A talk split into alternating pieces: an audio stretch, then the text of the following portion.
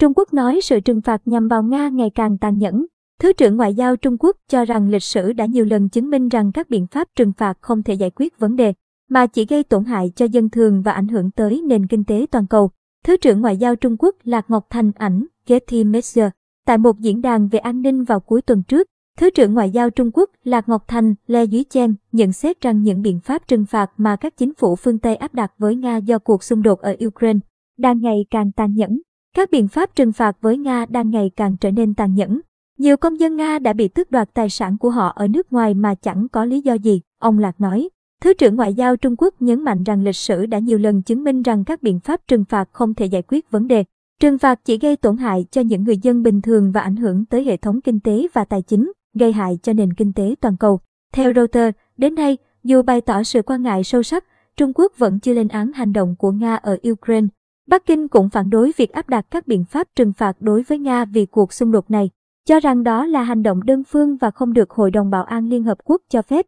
Tại diễn đàn trên, Thứ trưởng Bộ Ngoại giao Trung Quốc cũng ghi nhận quan điểm của Nga với Tổ chức Hiệp ước Bắc Đại Tây Dương NATO, cho rằng liên minh này không nên mở rộng hơn nữa về phía đông, dồn một cường quốc hạt nhân như Nga vào chân tường.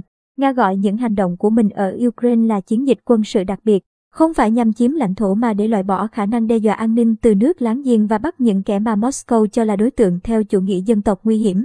Hôm thứ Sáu, trong cuộc điện đàm giữa Tổng thống Mỹ Joe Biden và Chủ tịch Trung Quốc Tập Cận Bình, nhà lãnh đạo Mỹ đã cảnh báo người đồng cấp Trung Quốc về những hậu quả mà Bắc Kinh phải đối mặt nếu hỗ trợ về vật chất cho cuộc tấn công của Nga.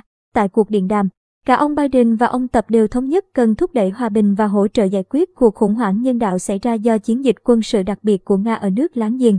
Tuy nhiên, hai bên bất đồng sâu sắc về việc bên nào sẽ chịu trách nhiệm cho những gì xảy ra ở Ukraine. Trong đó, nhà lãnh đạo Trung Quốc từ chối cho rằng Nga phải chịu trách nhiệm toàn bộ cho cuộc tấn công. Trước đó, người phát ngôn chính phủ của cả Nga và Trung Quốc đều công khai phủ nhận rằng Moscow đã yêu cầu Bắc Kinh hỗ trợ trong cuộc chiến ở Ukraine. Tuy nhiên, theo các nhà phân tích, những biện pháp trừng phạt chưa có tiền lệ mà Mỹ và các nước đồng minh phương Tây áp đặt với Nga đã khiến nước này bị cô lập và có thể buộc phải tìm kiếm hỗ trợ về tài chính cũng như quân sự. Hiện tại, Nga là quốc gia bị trừng phạt nhiều nhất thế giới với hơn năm nghìn biện pháp trừng phạt, vượt qua Triều Tiên và Iran. Hàng nghìn cá nhân và thực thể Nga đã bị đưa vào danh sách trừng phạt của Mỹ và các nước phương Tây.